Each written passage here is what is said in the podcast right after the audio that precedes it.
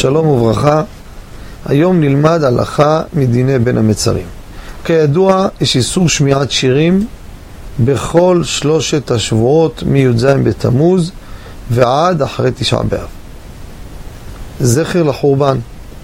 כל שיר שהוא מלווה בכלי נגינה, כפי שאמרנו, גם מוקלט, או ווקאלי מקצועי שנראה כמו כמעט, כמעט כמו מקורי, גם זה אסור. אבל יש פעמים שאנחנו מותר לנו לשמוע את המנגינה כשהיא לא בטור שמיעת שיר.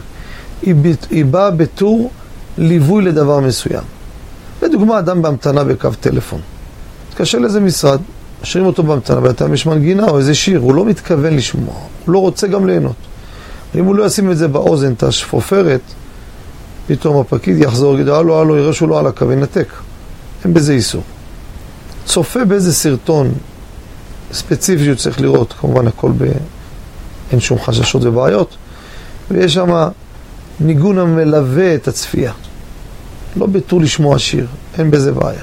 עוד דוגמה, אדם בנהיגה בלילה מאוחר. חוזר מאוחר בלילה, מרגיש שהולך להירדם. ברור שנאמר לו, תעמוד בצד, תוריד את הראש. אבל יש אנשים, נאמר להם ככה, הם לא יעשו את זה. למה הוא מפחד שהוא ירדם עד הבוקר, מחכים בבית, הוא חייב להחזיר את הרכב.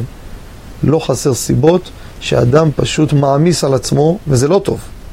הוא מעמיס על עצמו, מצד שני, יש סכנה בדרך, ויש לו פתרון. אם הוא ישים מוזיקה על ווליום גבוה, משהו, שירים קצביים, זה יעיר אותו. יגביר לו את האדרנלין שלו, ויתעורר. מה המטרה? בשביל לשמוח? לא. בשביל שחס שלום לא ירדם, שלא תצא תקלה, חלילה. מקרה זה, מותר לשמוע את השירים באופן הזה. כמו כן, להשמיע שירים לילדים קטנים, להרגיע אותם. אין מטרה לשמחה, רק שירגעו קצת, משתוללים, משתגעים.